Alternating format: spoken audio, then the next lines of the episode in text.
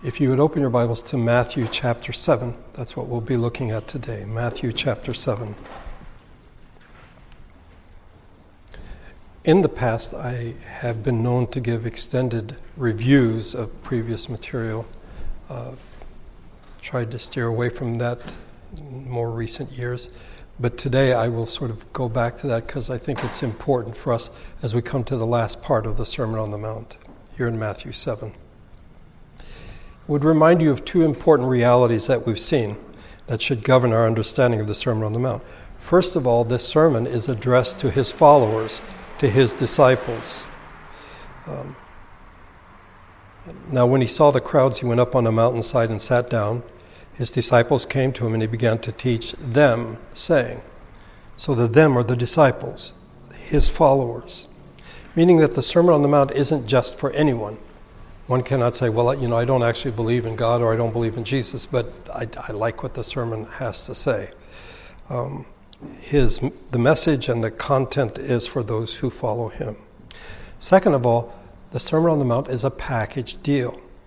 People like to quote various parts of this sermon, like blessed are the merciful or blessed are the peacemakers, but they conveniently ignore the parts that they don't like, like blessed are the poor in spirit, and blessed are those who mourn, or those who blessed are those who are persecuted for righteousness' sake.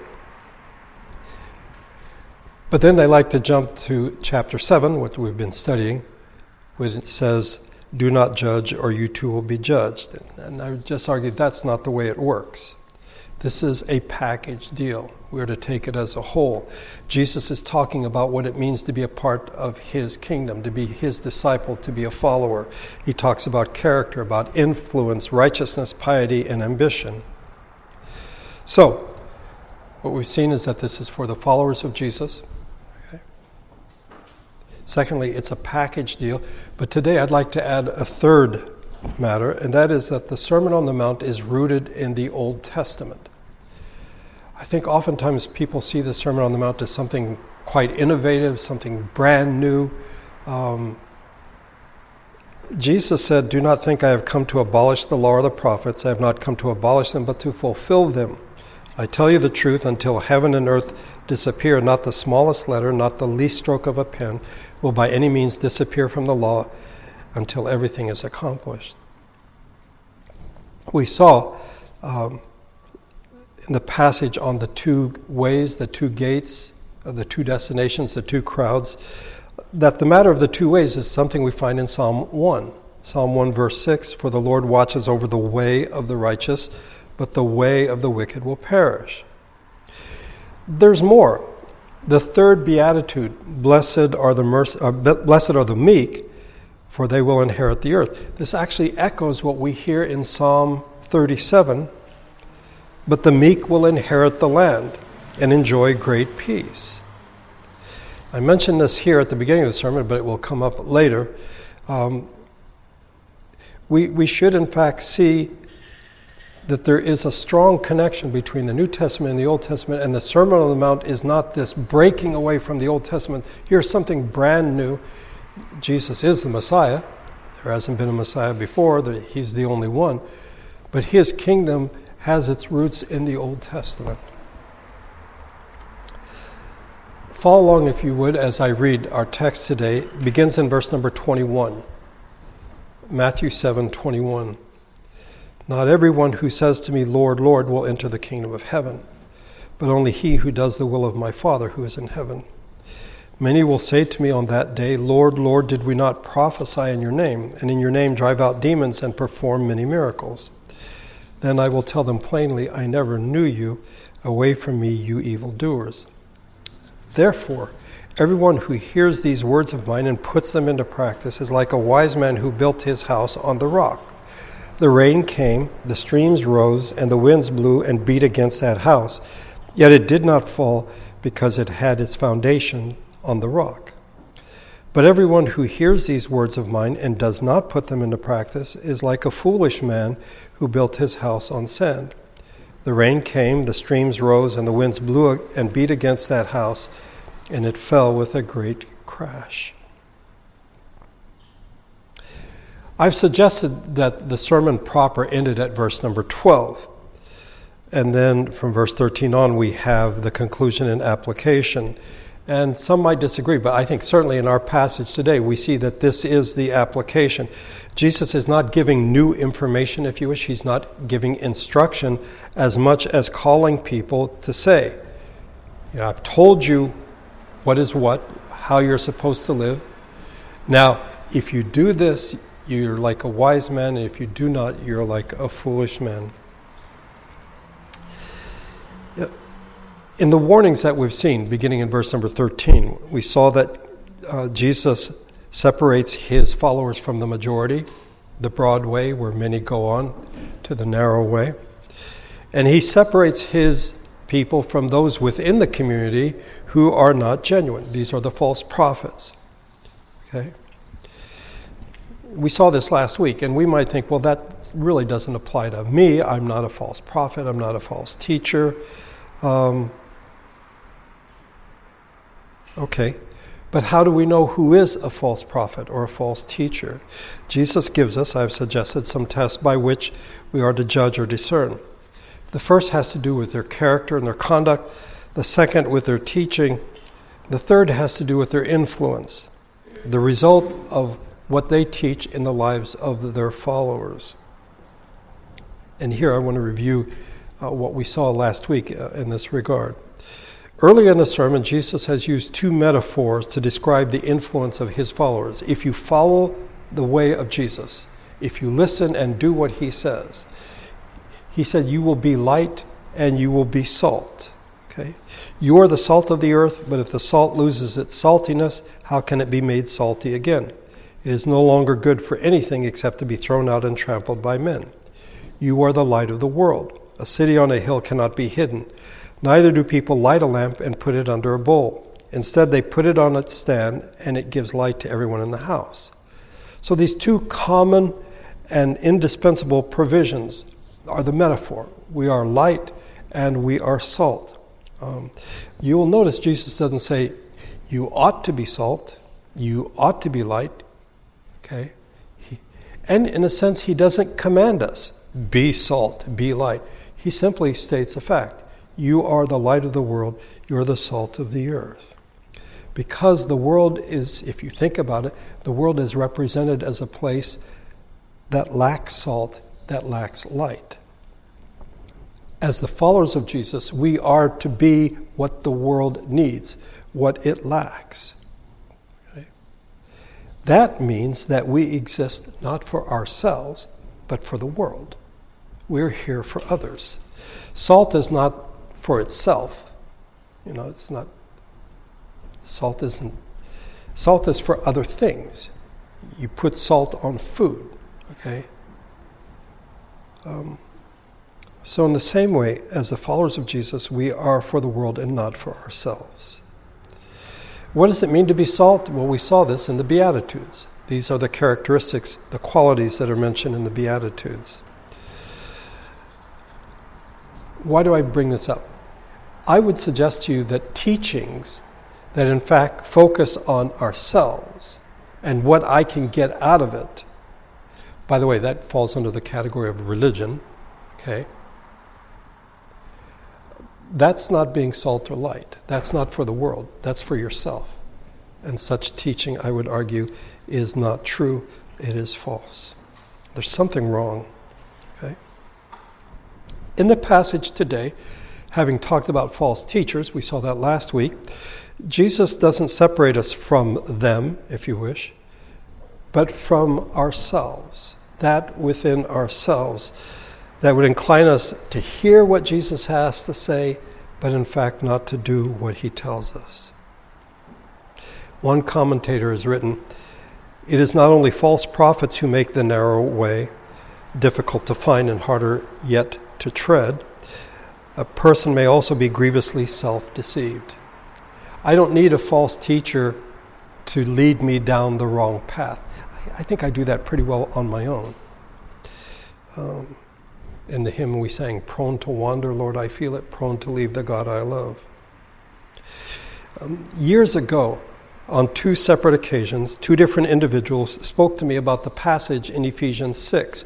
And, and I guess I must have spoken about it at the time, Um, th- these were, I'd say, a decade apart, so these, these individuals never met each other, but they said the same thing to me. Let me just read to you uh, Ephesians six. Put on the whole armor of God so that you may take your stand against the devil's schemes. Our struggle is not against flesh and blood, but against the rulers, against the authorities, against the powers of the, this dark world, and against spiritual forces of evil in the heavenly realms. Therefore, put on the full armor of God, so that when the day of evil comes, you may be able to stand your ground, and after you have done everything, to stand. Stand firm then with the belt of truth buckled around your waist, with the breastplate of righteousness in place, and with your feet fitted with the readiness that comes from the gospel of peace. In addition to this, take up the shield of faith, with which you can extinguish all the flaming arrows of the evil one. Take the helmet of salvation and the sword of the Spirit, which is the word of God. The picture is there's opposition. In the hymn we sang, though this world with devils filled should threaten to undo us. Well, you, you put on the whole armor of God. But both of these individuals said to me, you know, Damon, my concern is not the opposition. My concern is not the devil's schemes, the flaming arrows, and more. My concern is the person in the armor, me. Because if there was no opposition, there would still be the struggle within ourselves. This is what we hear in our passage today. In many ways, these two final paragraphs are similar. They, they speak to us, they contrast the right way and the wrong way to respond to Jesus' teaching. And if nothing else, they show us that neutrality is not possible. You can't say, well, I'm not going to do the wrong way, but I'm not going to do the right way either. I'll just, I'll just stay in the middle. It's simply not possible. So first of all, verses twenty-one to twenty-three, the two kinds of living as a follower of Jesus. This may be a familiar passage to you. Not everyone who says to me, Lord, Lord, will enter the kingdom of heaven. It's been suggested here that the issue is profession, that people profess. People say, Lord, Lord. In other words, with their mouth, they are claiming that Jesus is their Lord. Um, and that what they profess is polite, Lord, Lord. It's orthodox, it's fervent, the repetition of Lord, and that it's public. Um, and certainly Jesus begins with, not everyone who says to me. Okay. But I would argue that the contrast isn't what people say, it's what they do in their actions. Okay? Not everyone who says to me, what is the contrast? But only he who does the will of my Father who is in heaven. Those who will not enter the kingdom of heaven will in fact be cast out. Those who profess to be followers of Jesus, calling him Lord, present their credentials at the final judgment. That's the picture that is given at the end of time. And they stand before him and they present their credentials. Um, Did we not prophesy in your name? In your name drive out demons, in your name perform many miracles. By the way, the N I V has in your name only twice, but in Greek it's actually used three times. The E S V says that on that day many will say, Lord, Lord, did we not prophesy in your name? Cast out demons in your name, and do many mighty works in your name. This this repetition, we didn't do it on our own, we did it in your name. Okay? On the face of it, these people seem to be saying the right thing. That is, they recognize that they're, they're doing these things not in their own name, they recognize Jesus as Lord. They've done it in his name. But consider what it is that they point to as evidence of their genuineness. We are genuine disciples of Jesus. Jesus, we are your followers because we have prophesied, we've taught, we have driven out demons, and we have performed many miracles. If you'd want to put all of these actions into a particular category, it would be sensational. It's not ordinary. It's out of the ordinary. Uh, and marked by power. Prophecy can be seen as spiritual speech with power. Exorcism and miracles are mighty works with power. And I, I, I think there's no reason to doubt that these people actually did what they claimed. That they believed that they did all of this in the name of Jesus. And yet Jesus disowns them. Ironically, they own Jesus in your name, and yet he disowns them. They honor him, but he dishonors them. They work for him, yet he separates himself from them. As one writer put it, Lord, Lord is also heard on the broad way. The narrow path, we think, oh no, only there people say Lord. No, even on the broad path. How can this be? Seriously, how can this be if these people have done this in the name of Jesus? How can it be that Jesus says, listen, I want nothing to do with you? I think we learn from this passage that it is possible to work for Jesus, but not to work under him. That is, we do it for ourselves. These individuals are doing all these things in his name, and yet Jesus disowns them, and he refers to them as evildoers in the N I V. But the E S V, I think, is better here, you workers of lawlessness. Uh, First John three four tells us sin is lawlessness. Um, it is possible to serve and glorify Jesus, and yet in our living, not obey him. And if that's the case, then we are being lawless. I said that the sermon is a package deal. So what marks the character of a follower of Jesus? Poverty of spirit, mourning, meekness, hungering and thirsting after righteousness, mercy, purity of heart, making peace, and suffering persecution. And we hear none of this from these people who say, Lord, Lord, we're your followers. Have we not done all these things? They are too impressed with their works. They point to, and one might even say boast of, their prophesying, their exorcisms, their performing miracles. The contrast Jesus points us to is the one who does the will of his Father who is in heaven. It is, if you wish, the sensational, the spectacular versus the ordinary, versus the simple, versus obedience. Paul had to deal with this in the Corinthian church. They were all about the spectacular. Read chapter four. It's like, already you're kings, and we as the apostles were at the end of the parade. You know, you guys are in front. You're great. But perhaps the most familiar passage to you would be from chapter thirteen. If I speak with the tongue of men and angels, but have not love, I am only a resounding gong or a clanging cymbal. If I have the gift of prophecy, and can fathom all mysteries and all knowledge, and if I have faith that can move mountains, but have not love, I am nothing. If I give all I possess to the poor and surrender my body to the flames, but have not love, I gain nothing. It is the spectacular versus love. And therefore, Jesus disowns them. I said, by the way, that there are three parts, you know, that this is for the disciples, that this is a package deal. This is rooted in the Old Testament. When Jesus says, I never knew you, away from me, you evildoers, we find this in Psalm six. Away from me, all you who do evil, for the Lord has heard my weeping. I have no doubt that when Jesus spoke these words, away from me, people knew exactly where that came from, that it came from the book of Psalms. So those are the two kinds of doers, if you wish, those who do the will of the Father and those who do spectacular things. The second comparison is between the two kinds of houses in verses twenty-four to twenty-seven.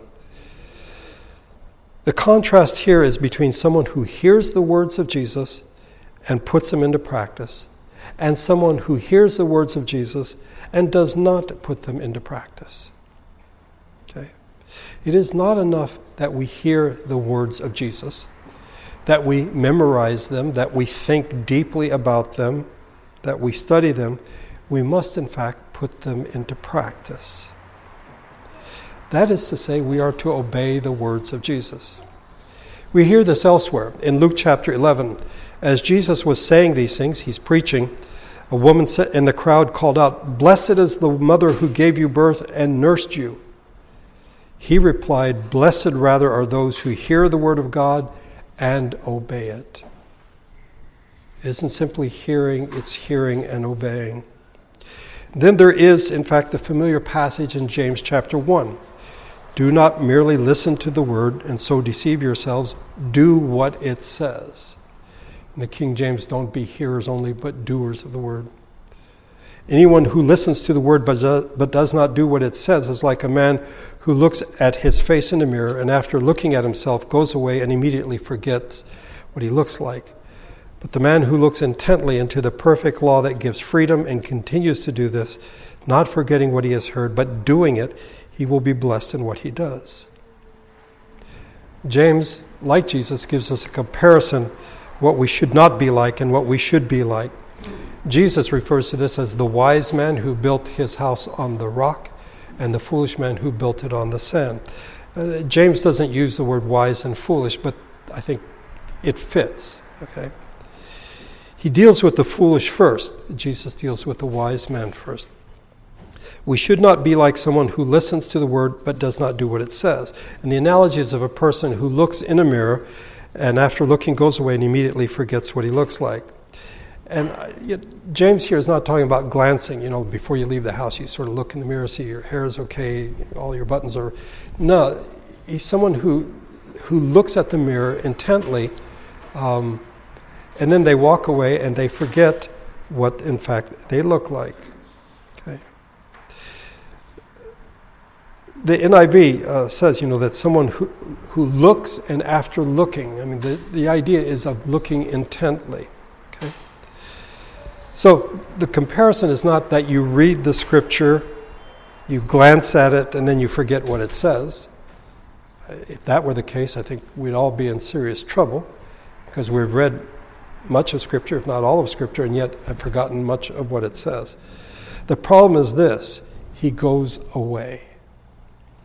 The wise person, on the other hand, okay, looks not into a mirror, but into the perfect law of freedom. And he does what it says. Okay. He has heard the word of God and he puts it into practice. It's interesting the phrase that James used, the perfect law that gives freedom, which for many people is a problem because we think of law as curtailing freedom. I'm, I'm free to do anything I want, but there's a law that says you can't do that. And to say that law and freedom, that, that would almost seem to be an oxymoron. Law and freedom together. But God's law is perfect, the perfect law that gives freedom. In the law, God expresses who he is. In the teachings of Jesus, we learn who he is. Not only what we he wants us to do, but who he is. And this law gives freedom. This is, I think, just a, a serious problem in our world today, because freedom, I think, today is understood to be I can do anything I want. I am free to do anything. And that's not freedom. Okay?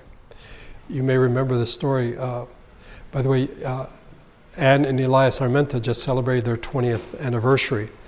Um, and their son, their firstborn, Hosea, uh, Anne told me the story that on the day he turned four, he came into her, he's like, am I four years old today? She goes, yes, you're four years old. And he's like, yes, I can do anything I want. Um, that's how many people see freedom. You can do whatever you want. But that actually, that's not freedom. Um, the act of choosing to do something is not freedom. You might, in fact, say, Damon, um, I'm going to put water in my gas tank. I'm not going to use gas anymore. I'm free. I can do whatever I want. Um, no, that's not the way it works. I saw, uh, looking at the news today, that apparently some star on TikTok uh, was speeding recklessly, and when the police stopped him, he said, listen, I'm rich, I'm famous, I can do whatever I want. And then they arrested him. Um, freedom is not being able to do what you want. Choosing to do what is right, that is what freedom is. I mean, if you choose to do something dangerous, that's not freedom. Choosing to do what God has called us to do, that in fact is freedom.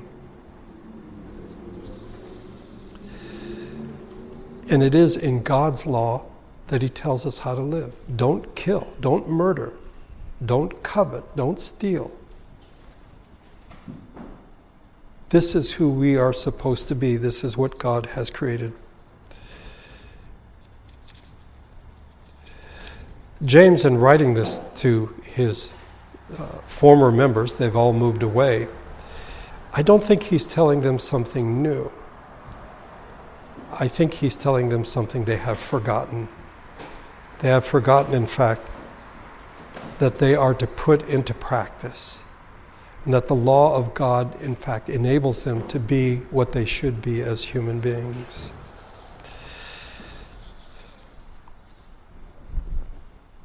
So Jesus tells the story. Got a wise man, he builds a house on a rock. And then storms come, floods come, rain comes, and it stands. But a foolish man built his on the sand. And when everything came, the storms, the winds, the, the floods, it was destroyed. And you know, that person is like someone who hears the truth. They hear the words of Jesus, and they don't put it into practice. The wise man is someone who hears and puts them into practice. The last two verses of chapter seven, I don't know, I haven't decided yet. We may look at next week, but the sermon is finished. Um, in verse number twenty-seven. Verse twenty-eight, when Jesus had finished these things, the crowds were amazed at his teaching because he taught as one who had authority and not as their teachers of the law. But here at the end, I would have us to consider the comparison of the spectacular with the simple. Um, it's not quite the same. I, but I mentioned this, like, but it's almost the contrast between light and salt. I think we prefer the light metaphor because we want to be seen. We're the light of the world. Look at us. Salt, uh, and, you know, unless it's in a dispenser, you don't know it's there. You taste the influence. You taste the results of salt. Yeah, and, yeah, but nobody gets to see. I don't get any credit. Um, So what we hear here are, we prophesied, we cast out demons, we did many miracles, light, we were light for the world.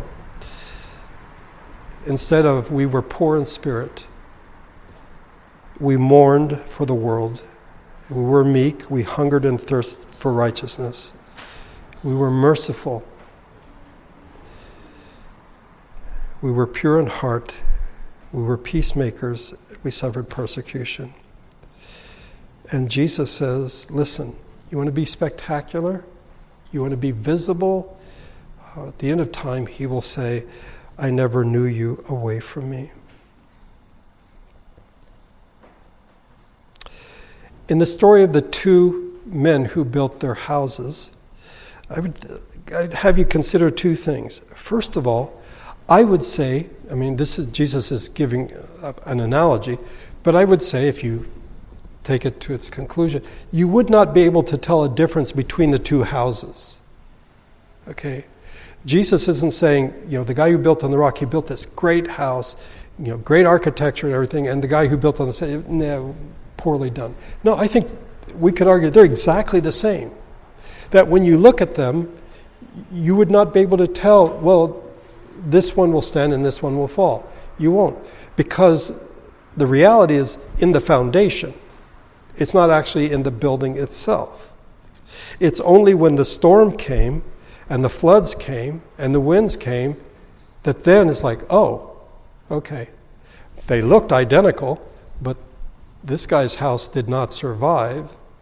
And Jesus said that's what it's like if somebody hears the words of Jesus but does not put them into practice. Until the storms came, they looked solid. They looked good. But the storms revealed the weakness of the one who built on the sand. And then the second thing, and I think this is important, the storms, the floods, the winds came into both lives. It's not as though Jesus says, listen, the guy who built on the rock, always great weather. It's the guy who built on the sand. He's the guy who suffered floods and storms, typhoons, hurricanes, all that. No, they both did. They both did. Um, and I think this is important, that we should not assume, well, I've been obedient. I've heard the words of Jesus. I've put them into practice. Therefore, nothing bad should ever happen to me. As I said, that I would see the two houses as identical. I would see the lives of those who put it into practice, those who do not, also identical, that they may suffer tragedies, they may suffer loss, illness, whatever kind of suffering there is as a human being. Okay? But one stands and the other one falls. Obedience to the words of Jesus is not protection from troubles. Okay? It is our protection in troubles. So many people have walked away from the Christian faith because they're like, why is this happening to me? I thought because now I'm a Christian, these things won't happen to me. No, no, no. When Paul was in Asia Minor, in one particular town, um, he was encouraging the Christians and telling the people there, non-Christians as well, that we must go through many trials in this life. Yeah, it's not just believers or unbelievers. We all do. The question is, what will sustain us? A foundation of rock? Or are we built on the sand? Building on a rock does not protect you from storm. It's like, since you built on the rock, you will always, things will be fine. It will, in fact, sustain you. It will support you during the storms. So here at the end of this sermon, which is a package deal, which has its roots in the Old Testament, which is intended for those who say, I am a follower of Jesus. We are told it's not about the spectacular. It's about obedience. And it's not about hearing the word. It's about hearing and doing what it says, putting it into practice. And here Jesus calls us to be his people, to hear his word, and to put into practice what he has said. Let's pray together.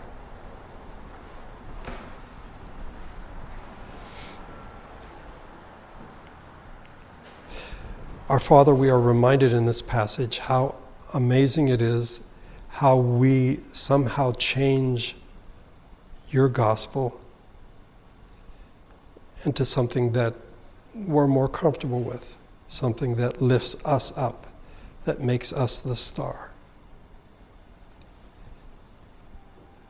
And the first story of those who do amazing things, who not only prophesy but cast out demons, do many miracles. It seems to be all about them. But if we go back to the beginning of this sermon, it begins with being poor in spirit, recognizing our poverty and our need of Jesus Christ. And having recognized that need and put our faith in him, we are then to live. We are to put into practice the things that he has said.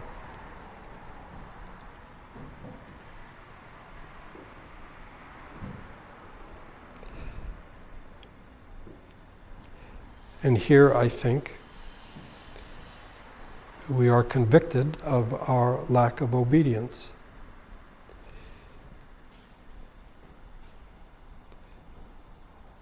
We know the words, we hear the words. We have reading from Scripture every Sunday,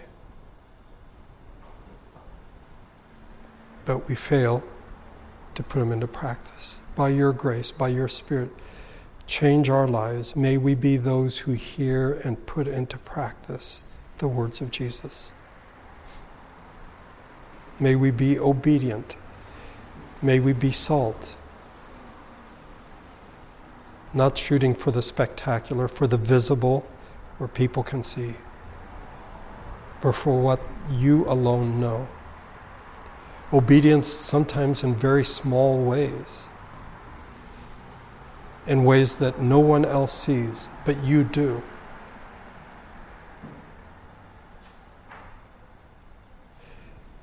May we, in fact, follow in the steps of Jesus. who was obedient even to death on a cross. If we claim to be followers of Jesus, may we indeed follow him. As he was obedient, may we be obedient and put into practice what he taught us.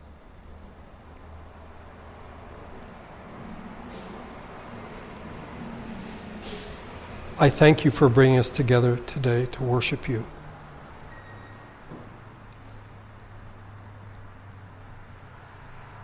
I ask, I trust that you have been exalted, that you have been honored and glorified.